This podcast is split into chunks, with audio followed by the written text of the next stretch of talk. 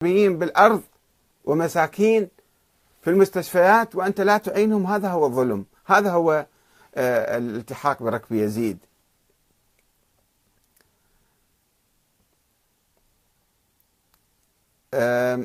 الأخ آه، عبادي الزيدي يقول السيد أحمد سيوان هذه ليست شعائر لأحد. أنتم أسميتموها هكذا. ليست شعائر دينية ولا حتى شعائر حسينية. مثلا التطبير هل هي شعائر حسينية؟ هل الحسين أمرنا بالتطبير؟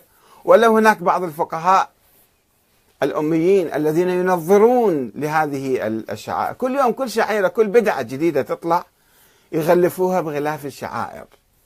أنها شعيرة مقدسة. من قال لك أنها مقدسة؟ من قال لك الحسين يرضى عنها؟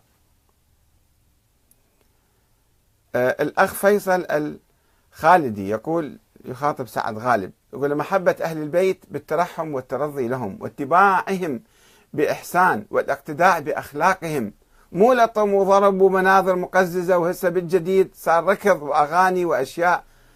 الحيوان ما يسويها. لا وضرب أطفال ضرب أطفال بالسيوف. هل هذا من الدين؟ هل هذا من العدل؟ هل هذا من الإنسانية؟ هل أمر الله بذلك؟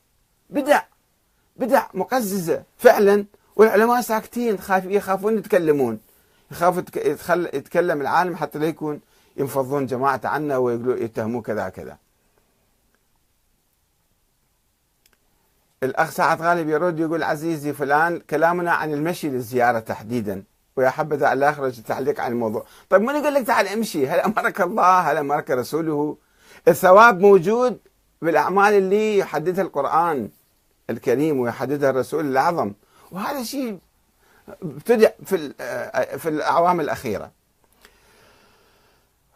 ما هي الأفعال المشينة التي تحدث أثناء المشي؟ ما شاء الله أنت مو بس المشي هو اللطم والتطبير وتشبيه الأنبياء، الآن مسوين بدعة جديدة يشبهون الأنبياء جايين يزورون الإمام الحسين في كربلاء، من يقول لك يجون الأنبياء يجون يزورون؟ وملائكه حواليهم ونبي إبراهيم والنبي نوح والنبي كذا يعني أشياء فعلا آه، ناس يعني ينطلقون بخيالهم ويعتقدون هذا هو الدين يصير. نتجاوز سجادة البيت